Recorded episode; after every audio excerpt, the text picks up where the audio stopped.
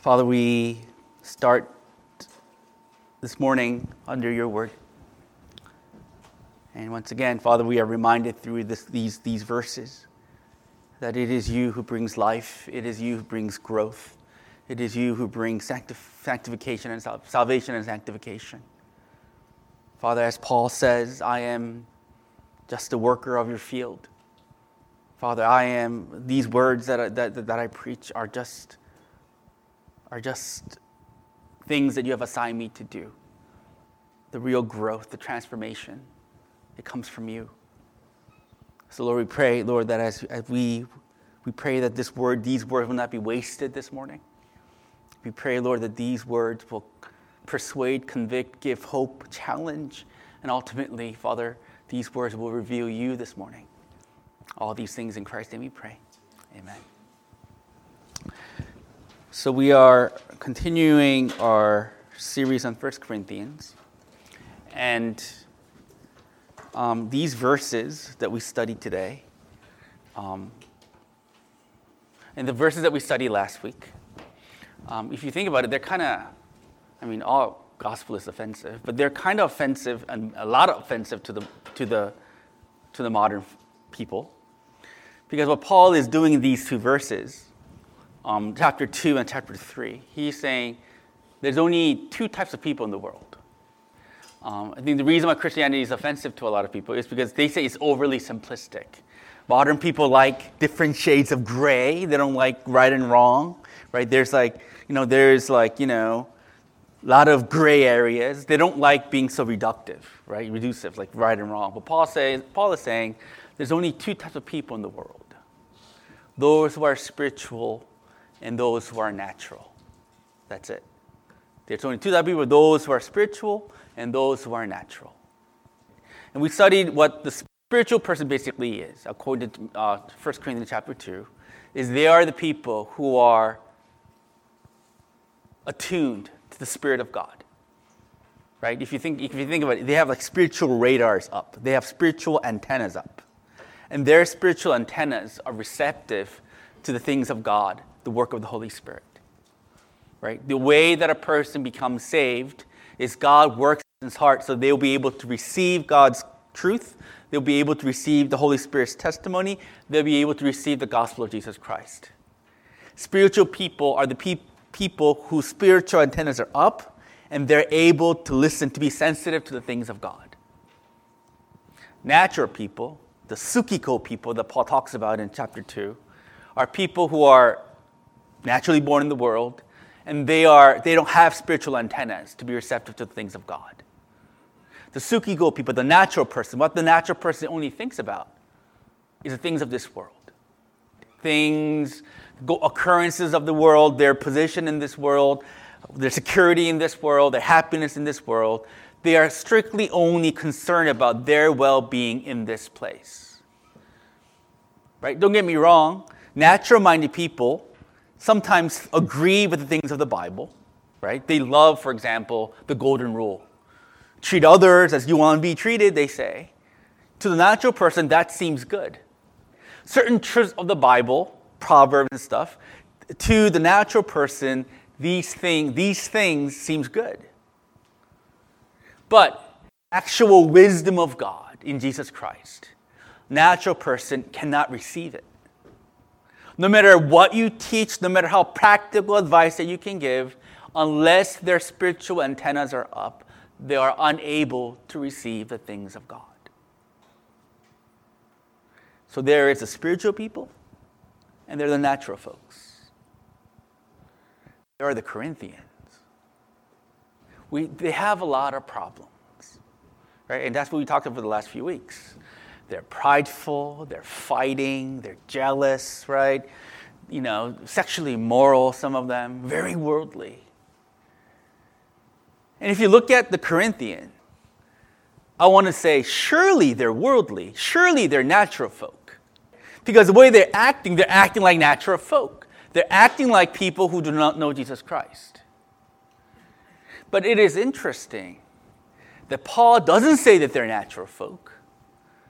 Paul calls them brothers. Isn't it interesting? That's what he says in verse 1, right? Verse 1, but brothers. He calls them brothers, not, you know, people who are outside of the Lord. In 1 Corinthians 5, people refer to the world as people who are outside of God. He doesn't refer to the Corinthians as outsiders, he calls them brothers. Really? These prideful, fighting, sexually immoral people? Not only that, in chapter 1, he calls them saints. What? What's a saint? Saint is a person who is called by God, who belongs to God. That's a saint. Paul calls them saints. In verse 1, Paul describes them as people who are in Christ. Once again, prideful, fighting, jealous, sexually immoral pe- people, Paul calls them, that Paul tells them that they are in Christ. What does that mean? How can that be? By the way they act, but Paul still calls them brothers, saints in Christ. How do you explain the discrepancy? In our minds, we think it's simple. Either whether you're spiritual or you're natural, there is nothing. That's Paul's argument. But what do you do about the Corinthians who act like the world and yet Paul calls them brothers? Is enigma? What are we to make of this? That's the purpose of today's sermon. Very exciting, huh? Let's go in order to describe why Paul calls them brothers and saints and those are in Christ, what the work of Christ actually involved. To understand what Paul means when he says the Corinthians brothers, we need to go back and review the plan of salvation, right? What Jesus Christ actually accomplished. What is, why did Jesus Christ come into the world 2,000 years ago? According to Matthew, Jesus came into the world to save his people from their sins. So it is to, for, for, for him to rescue from our sins that he came. Jesus Christ came to rescue, rescue us from our sins. Then what is sin? What is the definition of sin? Maybe for those of you, some of you, this is a review. For those of you who are relatively new, this is good stuff. Then what is sin? Sin is more than an immoral behavior. The definition of sin in Hebrew it means missing the mark. There is a standard. There is a standard out there, and what sin is is that we don't meet that standard. What is the standard? What is God's standard that He establishes in the universe? His righteous. What are the God's righteous, holy standards? These righteous, holy standards are reflected, for example, in the Ten Commandments. First commandment is recognize that there is only one God, and you're not it, and I'm not it. There, there is only one God, and He is God. That's the first commandment. The first commandment is to recognize, the first truth is to standard is to recognize that in the universe, you are not God. There is only one living, true God. Recognizing Him, worshiping Him, thanks, giving, giving thanks to Him. That is the first standard that we must recognize. Another standard that God has given us in the Ten Commandments, for example, is don't hate. Don't hate. Don't murder people physically. Don't murder people emotionally. Don't murder people with your words. Another, another standard that is reflected in the Ten Commandments don't lust after people. Don't use them for your sexual gratification. Don't consume them. Right? That's what it is. Don't lust. Another standard reflected in the Ten Commandments be truthful, don't lie. Be truthful. Another standard don't be jealous, don't be envious, don't be covetous of the people who have better things than you. These are examples of God's righteous, good standard. And if you live in accordance to these standards, guess what? You will live because your life is in conformity to the standard of the world when our spirit, when our personal, the physical, spiritual lives are in conformity to God's righteous standard, we live, we flourish. Like example is like like the example that came into my mind. My car because it's such a great fancy, you know, I'm a lawyer Honda Accord car, right? It's a very fancy car, Honda Accord, right? I'm very proud of my car.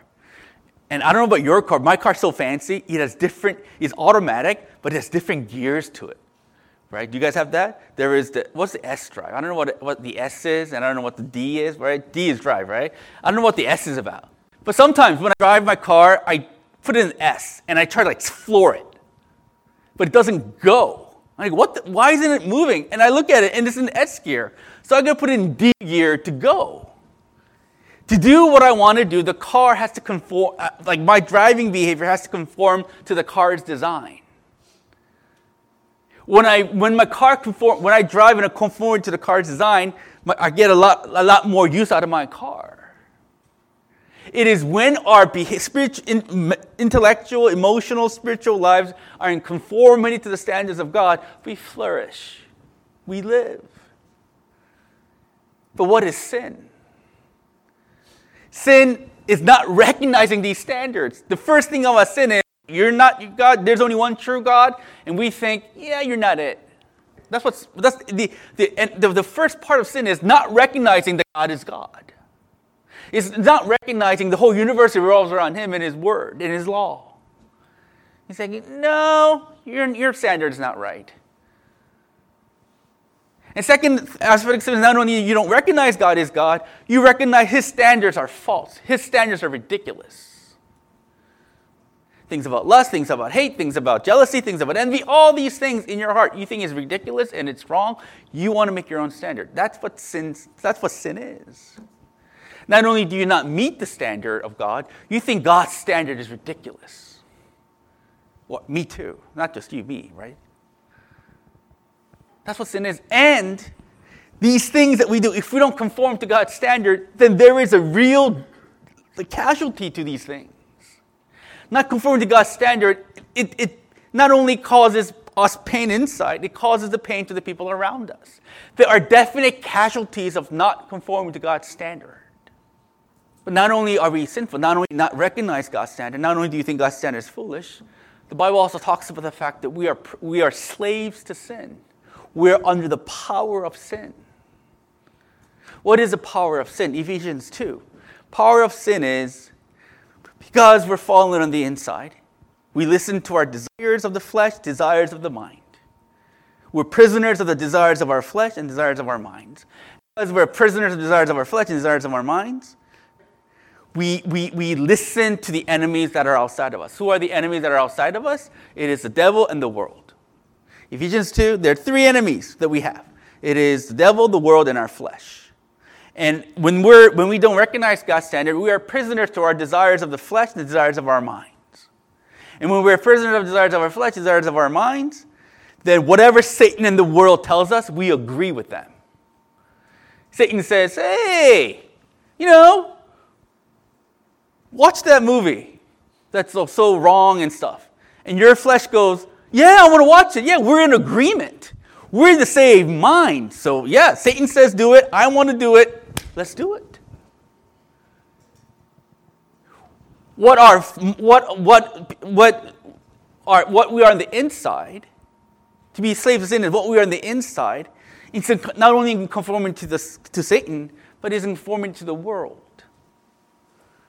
what the world says it is makes more sense to us than what God says the world is. So I had a, you know, I had a um, conversation with a, with a, with a liberal Christian, right? I hope he's not listening, right? If you're listening, this is not about you, even though it is, right? And he says, you know, he was, we were arguing about the veracity of the Word of God, whether you take it literally or not, whether you take it seriously or not right? So this liberal Christian, what he does is he deconstructs the Bible. What it means, he takes the Bible, and rather than trying to figure out what it says, he deconstructs it. He says, well, it, based upon modern science and modern views, these words cannot possibly mean what they mean on the page. So he de- deconstructs it. And, and so he's like, we're talking about the Bible, right? And I said, look, then if you can't trust the Bible, how do you know what God is trying to tell us? If you can't trust the Ten Commandments, if you can't trust the sexual ethic of the Bible, for example, how do you know what God's will is? He says, well, it's simple. You look at culture, right? You look at what the culture thinks. That's the will of God. I go, what? He says, well, God works in human history. And the development of modern thought is God revealing his mystery to us. So, in his mind, what the Bible itself says it's not true, It's not really reliable. What he's saying is modern culture, modern definition of sexual morality, modern definition of sex, modern definition of, you know, holiness or whatever, that's true. And not the word of God. That's what sin does, right? Sin is saying, my desire says God is not true. The world says God is not true. Therefore, we're in agreement. That's what means to be under the power of sin. You don't think God's true, the world and Satan doesn't think God's true, and you're in agreement. And the way you know that you're under the power of sin is if you think there's nothing wrong with you.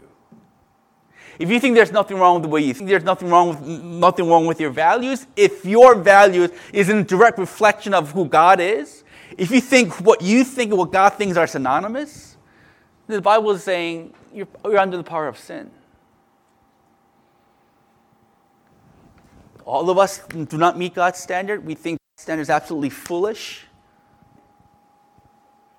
And the result of it is there are real life consequences to our sins. Are you with me so far? It's getting more exciting stuff. You got to bear with me. We got to lay the foundation, theological foundation here. Then what does Jesus Christ come to do? He has come to rescue us from our sins. How does he do that? Number one, he atones for our sins. He is the atoning sacrifice of our sins. What does atonement mean? Atonement means he pays a price for our sins. Look, back to the liberal, liberal theologian. I, I won this argument. I was very proud of myself, right? I win. And, and the argument that I won was this. He says he doesn't believe in God's punishment of sin. He says when God looks at us, he looks at us holy, special people. He cannot possibly want to punish us because we're so holy and special. I want to throw up. And I said, yeah, well, maybe that's true. And maybe that's, I think it's true. I think what you said is true, I said. I think God thinks, regards every human being as special, holy, and true. But I said, because every human being is special, holy, and true, any damage that we cause to another human being is who is special, holy, and true, any damage we cause to that human being is an unforgivable thing. He says, What do you mean? And I said, I'll give an example of a Ferrari. If I have a Ferrari, a smallest scratch to my Ferrari will anger the owner so much. If you ding my Honda Accord, you gotta pay for it, but I'm not gonna get mad. But if you ding my Ferrari, holy smokes. I was watching a YouTube channel yesterday, and they were doing analysis of the cars that I should be driving according to income level. And according to the income level, I should be driving a Ferrari. I go, are you crazy? If you scratch it, I'm gonna get so mad at you. Forget the pastor side. I'd be so mad. The more cost, costly, the more special a thing, the smallest damage to it is an insult, is an offense. That's what I told, that's what I told my liberal Christian. Therefore, I said, the smallest damage that you cause to another human being, be it with your words, be it with your lust, be it with whatever it is, if you are using that person, if you're hurting that person, if you're damaging the person, will that not be an offense to God? And he lost words. I mean, yes, I won. It is true what you say, I said. It is human beings are more special, more valuable than we can ever possibly realize. Therefore, the sin against it. Sin against a human being. Wives sin against your husbands. Husband sins against your wife. Ch- parents sins against your children. Co- worker sins against your employer. All these sins are tremendous offense. And they cause such damage. Did you know that our sins cause such damage to the world? The things that we do to one another, things that we say to one another, it ripples throughout eternity. Did you know that? Sean will disagree with me, but the 20th century is perhaps the most violent century.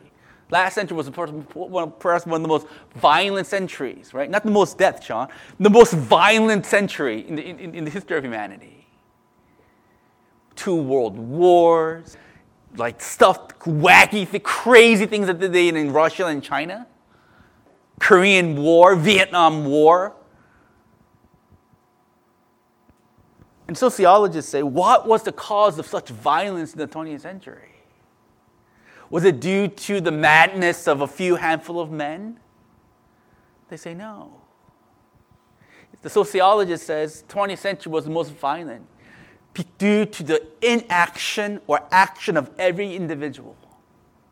Every individual who lived in that century who permitted evil, who permitted hatred, who permitted lust, who permitted injustice. All these individual sins got together and caused the destruction of so many lives in the 20th century. Do you know the sins that you commit to one another, that we commit to one another? It isn't innocent. It isn't without any damage. It ripples throughout the universe. It bends the universe, it says. Do you know that? I told my liberal friend, it is fine that you say God is love. But the question is then, who's going to pay the damage that we caused? You say it's fine, liberal Christian, that you say God is love, God is forgiving, and all that stuff. But the question is, what, what are you going to do about the damage that we cause to the universe? Who's going to pay for it? He says, Well, God's just going to close his eyes and just forgive us. And I go, Really? If you ding my Ferrari, I said, I can forgive you. I'll say, I'll forgive you, but someone has to fix it. I can say that I forgive you and be bygones, be bygones, but either I will pay for it or you will pay for it. Who's going to pay for it, liberal Christian? He didn't have an answer for me. Yes, I won. Who's going to pay for it? The damage that you and I do. God Himself did, you know. God Himself did. Amazing love. How can it be that you, my King, would die for me? Amazing love. I know it's true. It's my joy and honor to honor you because you died for me, my King. The King of Kings paid for our sins, He atoned for our sins. And because He atoned, He paid for our sins, we are redeemed, which means God buys us back from sin and death. Redemption means Christ as our Redeemer means He bought us back for God. And because Christ bought us, bought us back for God, in the eyes of God, God declares us righteous. Because of the atoning, purchasing, redeeming work of Jesus Christ, when God looks at us positionally, in His eyes, we are righteous. We are declared righteous in the court of law. We are declared right by Him. Did you know that? Because of the work of Christ. When God looks at us, He says, That guy is righteous. That woman is righteous. He is right in my sight. Therefore, that person is my child. From the perspective of God, we are made righteous and right and children and heirs. It is wonderful. That's our eternal position. If you come in saving faith in Christ, your eternal position is you are right with God and you are his child. And there's no one who can condemn you. There's no one who can take you take that position away from you. Once you believe in Christ, that righteous position in Christ, no one can take away. Understand that. That's our, for our position eternally. But what about our position now? That's the position, that's our current position. But our experience here is quite different. Even though our sins are forgiven, even though we are made righteous, we still experience sin. Why is that? It's because between now and to when we go to glory, God's purpose is he, uh, while we live in this world, He's going to sanctify us. What does sanctification mean? Sanctification basically means He's going to work in our lives so that we will become what we already are. We are made righteous before Him. Part of, the, part of our process in this world is He's going to work things out in our lives so that more and more we will be conformed to what we already are, which is right in His sight. Does that make sense? Alistair Begg gave, gave, gave, gave an example. He says, Look, when you get married, before God, you declare that this person, that you're going to be true to this person. Before public and God, you're going to say, I'm going to be true to this person. I'm going to be faithful to this person. And you make a declaration. But from that moment on until your dying days, your call is to prove, is to, is to show that the commitment that you made that day is true. You made a commitment, and from that moment on, you will show, you will live every day your every life proving that the commitment is true. You are made righteous in the sight of God. But from this moment until the day we go to glory, God's going to work it out in our lives so that we will become what He de- declared us to be. And He's going to do it. Look, after we're saved, after we come to faith, saving faith in, Je- faith in Jesus Christ, it doesn't mean that we don't sin. It's, the remnants of sin still remain. It's true. Even though we've come to faith in Jesus Christ, let's be, let's be honest the old appetite of sin remains. It does, right? We, it's, it's like, you know, people who quit smoking, they say, even though after they quote, after even, even if 10, 15 years after quitting smoking, they still sometimes yearn for it. On a, on a cold, cold, dreary winter's night, after eating hot Korean soup, they go, Yeah, I want to go outside and smoke. Evidently, that's the thing. After a stressful day, even though they have quit for 10, 15 years, they still remember the taste of cigarettes. The appetite for these things still remain. Even though we are made righteous in the sight of God, while we live in this fallen world, our appetite, we still remember the appetite of sin. And we struggle with it sometimes. Not only that, not only do we have the appetite of sin still remain, the old categories that we use to look at the world remain the same. Which means the standard that we use to look at other people and ourselves, the faulty categories that we use to judge other people and ourselves, it still remains in us. Big example I can give you is John Piper. He says John Piper was saved when he was six years old. And he went to seminary and he, he, and he pastored. But he realized when he, when, when, when, he, when he was in his 20s and 30s, he realized he was a racist. I mean, he wasn't like, you know, KKK racist, but he recognized racist tendencies. He says, I was raised in Chattanooga, Tennessee in the 1950s. When you're raised in Chattanooga, Tennessee in the 1950s, you inherit racist categories. And he, he says, after I accepted Christ, after the Bible says, after I did all these things, he realized he still carried racist tendencies. He still had fallen categories of judging other people. And that's all of us. Yes, we're saved in Christ. Yes, we're made righteous in Christ. But we still oftentimes see things in sinful categories. We yearn for sin sometimes. We look at things with sinful categories sometimes. We're not under the power of sin anymore, which means we don't think these things are right.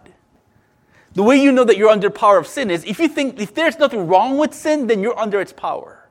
But the fact that you know there's something wrong with you, that's a good sign. So we're not under the dominion and power of sin, and yet we, the appetites of sin, the, the remembrance of sin, the categories of sin still remain.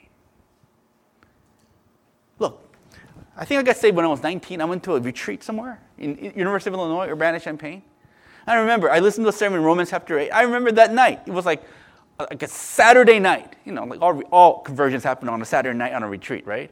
Friday night is the warm up. Saturday night, they get the big guns out, right? Man, the big guns were out on Saturday night on a retreat. It's like God took a hammer on my skull and he, he hammered it, and light began to come into my mind. Before then, I, I was a good Friday youth group going Christian kid, but the gospel didn't make sense. That night, the gospel made sense. It became, it started to come into my mind. but from then, from the 19 year old PJ until now, looking back, I did a lot of wacky things between the time I was 19 and now. I looked, judged people with the wrong categories. I lusted after women. What, what else did I do? My, sta- my, my, my goal of life was to live the American dream. Like all these things that I condemn, preach against, I did. From, from the moment I was saved until now, I realized there are all these things. Like, I'm just shocked that God didn't strike me dead. Does that mean that my conversion at 19 was not real? No. It started when I was 19. From 19 until now, until the day that I die, God has worked in me and God will continually work in me so that, so that I will become who he, want, who, he, who he has called me to be, which is his righteous son. Are you with me right now? Are you with me? And that's how Paul explains. Paul is saying, Corinthians, you are saints, you are in Christ, you are my brothers. But Corinthians are babies. When I was a 19 year old saved, I was a baby. I was, I was born. I was born when I was 19 years old. I was an infant. I was spiritually infant, right? But now, but hopefully I'm growing. And that's what Paul is saying. Yes, you're not, they're not of the world, but, the, but they're infants, they're babies. But what is the problem with the Corinthians? Is that it's not, there's nothing wrong with being a baby. Because every single one of us had an infancy.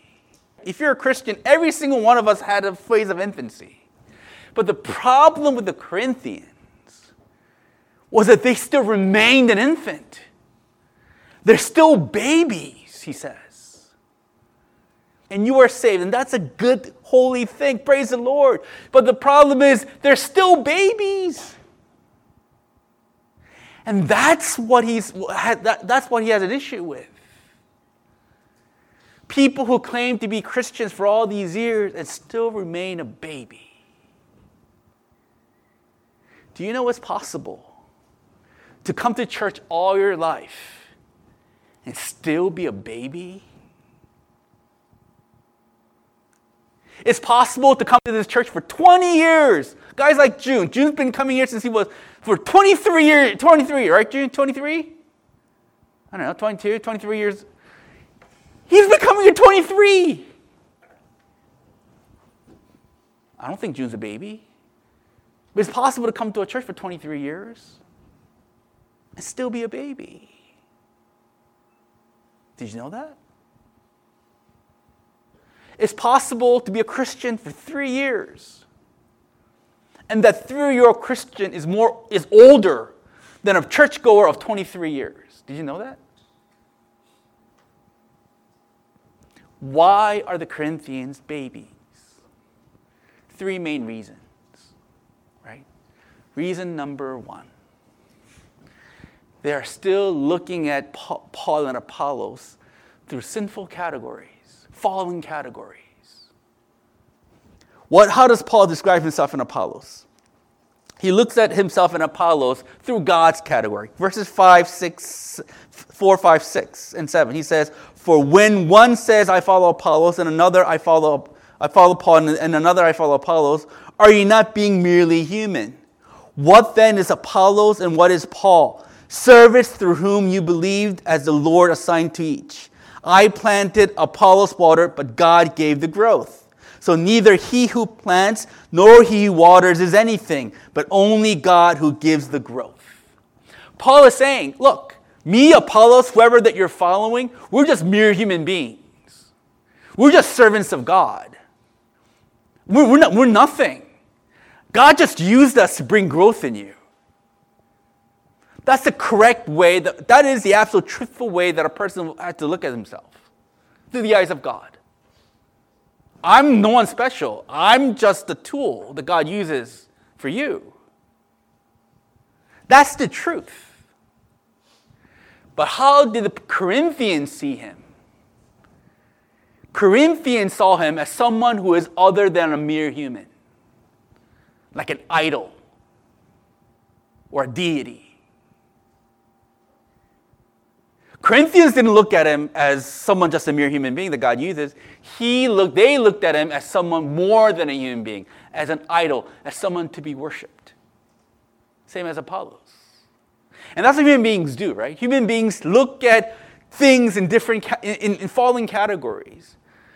When you kick God out of your hearts, what we, what we evidently do, invariably do, when we kick God out of our hearts, we find something to worship. When we don't worship the true God, we always find some, some other things to worship.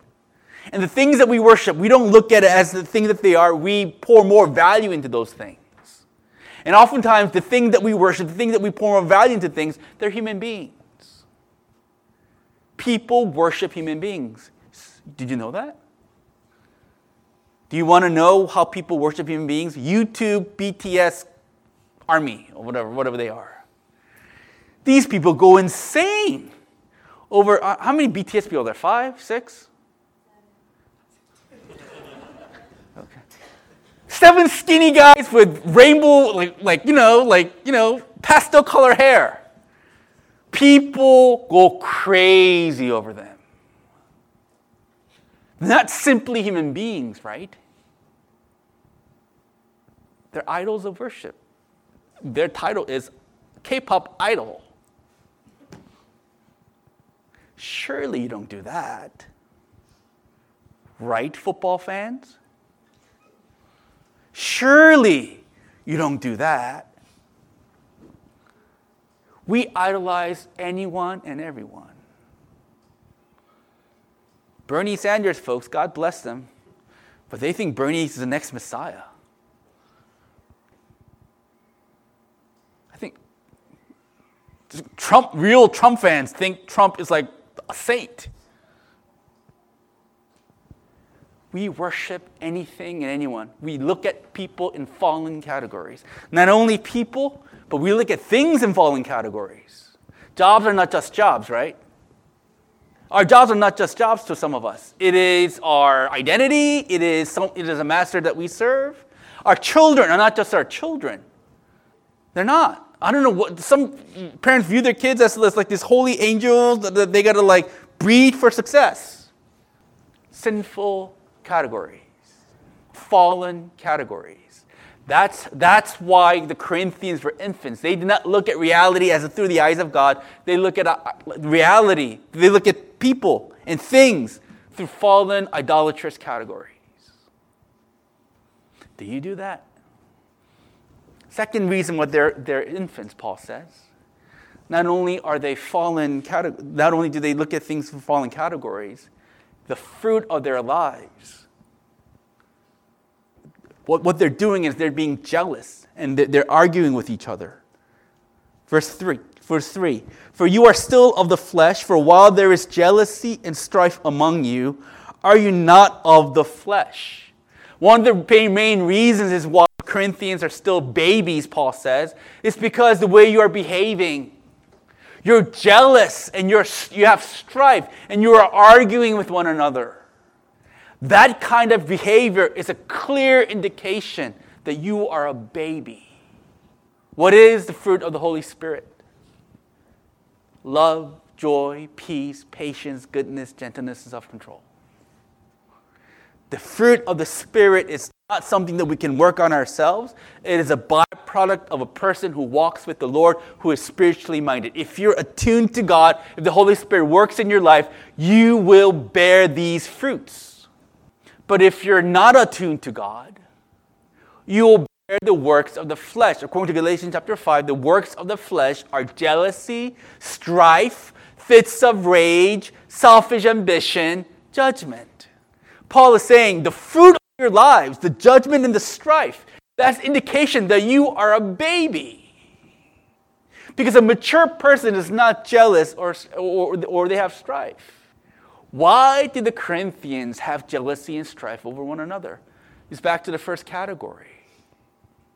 The first category is they just didn't view Paul and Apollos through, through godly perspective because Paul and Apollos are more than human beings, because Paul and Apollos are just, they're idols. Everything that Paul and Apollos said and did became holy. And if my idol is holy and your idol is holy, guess what? My idol and your idol, Team Paul and Team Apollos, cannot get along. Did you know that? BTS fans, who's BTS like number one enemy? Do you know? I don't know. I don't know Korean idols. But back in the day, right? Back in the day, right? Back when I was was a young man, the two major Korean idol camps were HOT, so stupid, and this group called Sechs Kies. I don't know what that means, right? Right? Oh man, and these two fandoms, they hated one another. The HOT folks and the Sechs Kies folks. HOT were like white, white balloons. Sechs Kies was like, what color balloon was it? Oh, you're such fast. Blue, right? So the blue balloon people and the white balloon people, they hated each other. Even though both sing really stupid corny Korean songs. When you idolize people, the arch enemy of your idol become your enemy. Cowboys fans and Redskins fans, for some reason, they, don't like each other. I don't know why. It's just some, some stupid game. One idol, when you idol the person that uh, worships the other idol, you hate them. That's what they're babies. They're looking at people in fallen categories and they're hating the opposing side. Jealousy and strife and selfish ambition is the evidence of the fact that we are babies. If you're mature, your relationship will be love, joy, peace, patience, goodness, self control. If you're a baby, your relationship will be jealous, strife, selfish ambition, and fighting. The question is this morning what is the fruit of your relationship? What is the fruit the relationship between you and your you and your spouse? What is the fruit between you and your employer? What is the fruit of your lives? Is your life con, con, like generally con, does it constitute does it reflect love and joy and peace? Or is it more fighting and jealousy and selfish ambition? Your relationship with the other person reveals your maturity. These Korean churches that constantly fight with each other, within, within themselves, they're babies. I follow this sect, I followed that elder, I followed the pastor. They're babies. There are a lot of you who are here from broken churches, not broken families, broken churches. And those you're from broken churches because the churches that, that, that broke were made up of babies. Three, third reason why they're babies. Not only do they look at other, other sinful categories, another, not only do they look at, not only is the fruit of their life relationship is just bad. The third reason is what is the third reason? There is no depth of the gospel to them. Paul says, When I came to you, I gave you milk. What is milk? Milk is food that you give infants. And the milk that Paul talks about, when he first came to the Corinthians, he gave them the simple gospel truth Jesus Christ and Him crucified. And God used this simple truth to do a radical transformation within the hearts of the Corinthians. God Paul just simply preached the simple gospel. But years later, they st- their understanding of the gospel still remains very shallow. When you're maturing, the evidence of your maturing faith is that your understanding of the gospel deepens. The gospel is not, yes, Jesus Christ has been crucified. But the depth and the meaning of these, this statement has to become deeper and deeper as you mature into Christianity. Spiritual difference between spiritual milk and solid food is not a matter of information. It's not, it's not a matter of information. But the understanding of this eternal truth has to deepen. The more you understand about God, the deeper you will understand the meaning of the gospel. The deeper you understand about your sins, the deeper it will result in your understanding of the gospel. The deeper you understand about who Jesus Christ is, the deeper your understanding of the gospel. The deeper you understand about the fallenness of the world, the deeper that you understand the truth of the gospel. The deeper you understand about death, the deeper that you understand about the truth of the gospel. Eternal truth, Jesus Christ has been crucified is eternal truth, but your understanding of this truth must be deepened as you mature. But the problem with the Corinthians is their understanding of the gospel still remains very shallow. How deep is your understanding of the gospel? Is your understanding of the gospel no different from your understanding of the gospel when you're in grade school? Remember Sunday school? Jesus, your Sunday school taught you Jesus Christ died for your sins, and you go, Yay! Has it deepened since then? Do you know why he needed to die for you? Do you understand the really the cost, and the significance of why he needed to die for you? Are you deepening in that knowledge, deepening the appreciation of the gospel? Look, in churches, the thing that makes me so sad about church in churches is that I have a lot of brothers and sisters who have experience with a lot of stuff. They went to missions trip, they have they knew what to do about ministry, they knew about they know a lot about church equipment, they know about a lot of lot of the stuff. And yet, unfortunately, what saddens me is I don't see that many people have a deepening, they have a not, not, a lot of knowledge about stuff, but not that many people have a deepening understanding of the gospel. Their understanding of the gospel is arrested. It arrested when they were in grade school. The glory of the gospel is still a mystery to them. That's what makes the Corinthians babies. They don't know the depth of the gospel. Do you know the depth of the gospel? Or is your understanding of the gospel the same as when you were in grade school? What is wrong with being a spiritual baby? Right? This is the lawyer part of me. Well, then, you know, doesn't matter whether you're a baby. If you're in, if you're in Christ, you go to heaven, right? Right? I can see Sean Kim's argument. Once you're in, you're in, right? You're not going to get kicked out. So what's wrong with being a baby? Whether you become a spiritual baby or a spiritual like old man, as long as you're in kingdom of God, you're in kingdom of God, you're in, right? Very lawyerly loophole of you. But Paul's argument concern is this. If you continually remain a baby for years and years, maybe that's the evidence that you were never his in the first place. If you stop maturing, if you never matured, if your understanding of the gospel never deepened, if you still remain in your sinful categories, if you're still always constantly fighting against of other people and talking smack about them, if you're, if you're always like that, maybe you're not a baby, Paul says. Maybe you're a mere human.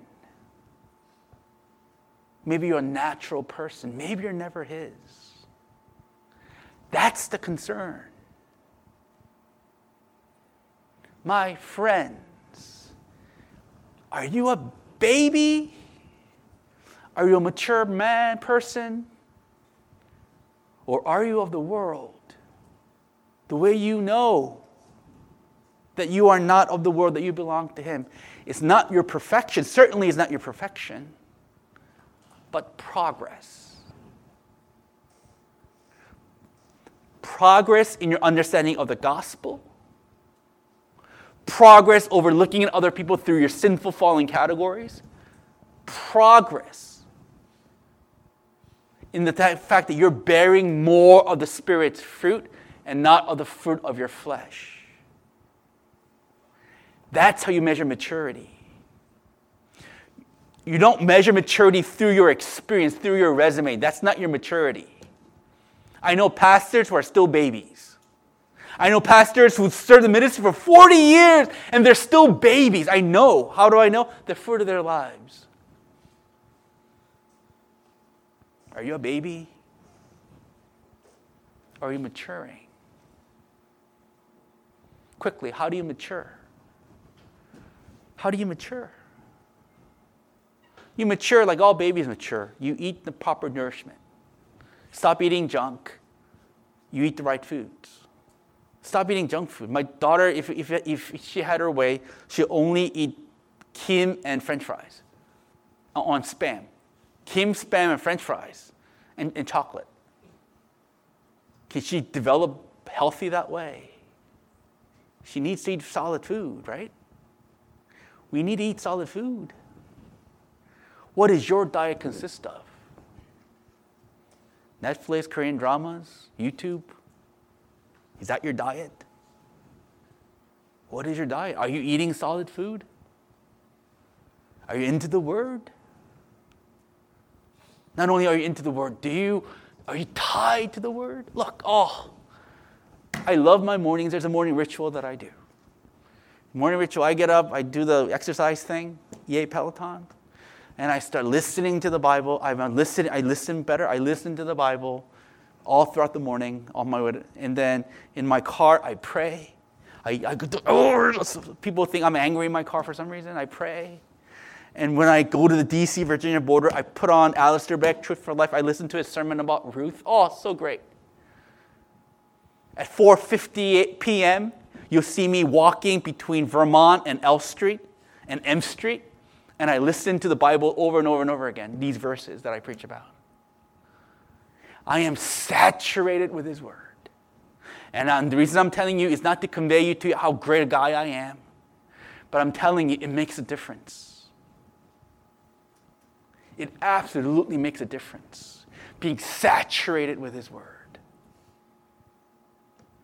I know you, you all say you're all busy, and I know you're all busy. But I think I'm a living testimony that you can be busy and still be saturated with God's Word. Saturate yourself with His Word. Not only listen to it, live it out. Try to do what it says. First James chapter 1, it says, if you just listen to the word and not do it, then you're then you're you're a foolish man. You got to do what it says. Look, listen to the Bible, it's great. But after listening to the Bible, try to be kind to your spouse. Try to be kind to your spouse, man. Try to be a better worker. Try not to watch the thing that you want to watch. How about that? Try not to gossip. Try not to judge. Try not to condemn. Try not to be sexually immoral. Obey. And also remember saturate yourself with a good word, strive to do what it says, but most importantly, understand where the power comes from. The power comes from the testimony of the Holy Spirit.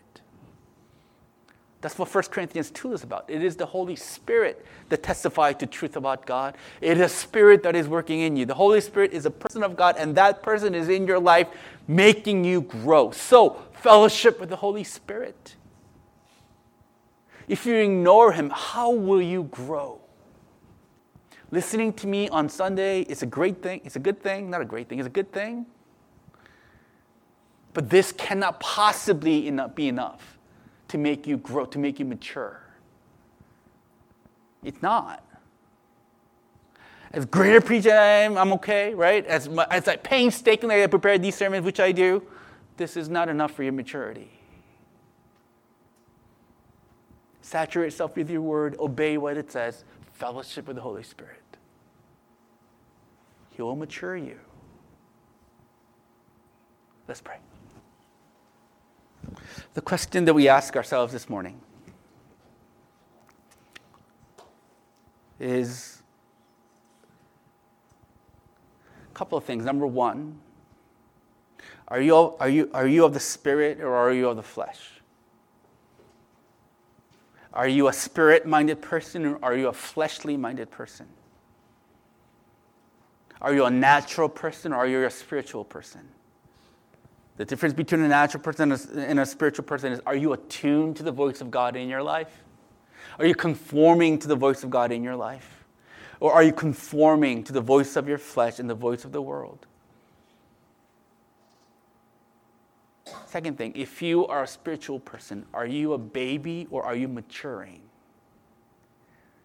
Do you understand the depth of the gospel? Are you looking at your job, your spouse, and everything in your life through the categories of God and not the, not the categories of your fallen flesh? Is there fruit of the Spirit in your life? Are you understanding the depth of the gospel? Are you a maturing? Are you maturing or are you an infant? If you are a natural person as opposed to a spiritual person, I ask Christ to save you. Ask Christ to give you spiritual antennas so that you will see Him clearly. If you are a baby, repent for your childishness. Ask God to work in your life. Ask the Holy Spirit to work in your life so that you will start to mature. Let's pray for these things and we'll continue. Lord, it is not before we even go to start with us, we start with you.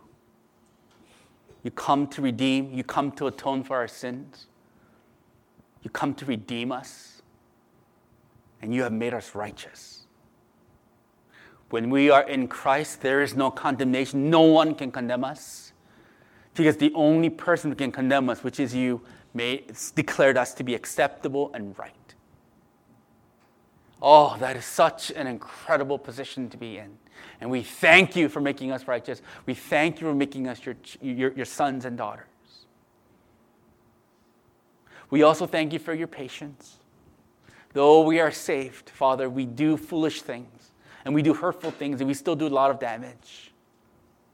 But rather than destroying us as our sins deserve, you continually work in us, and we thank you.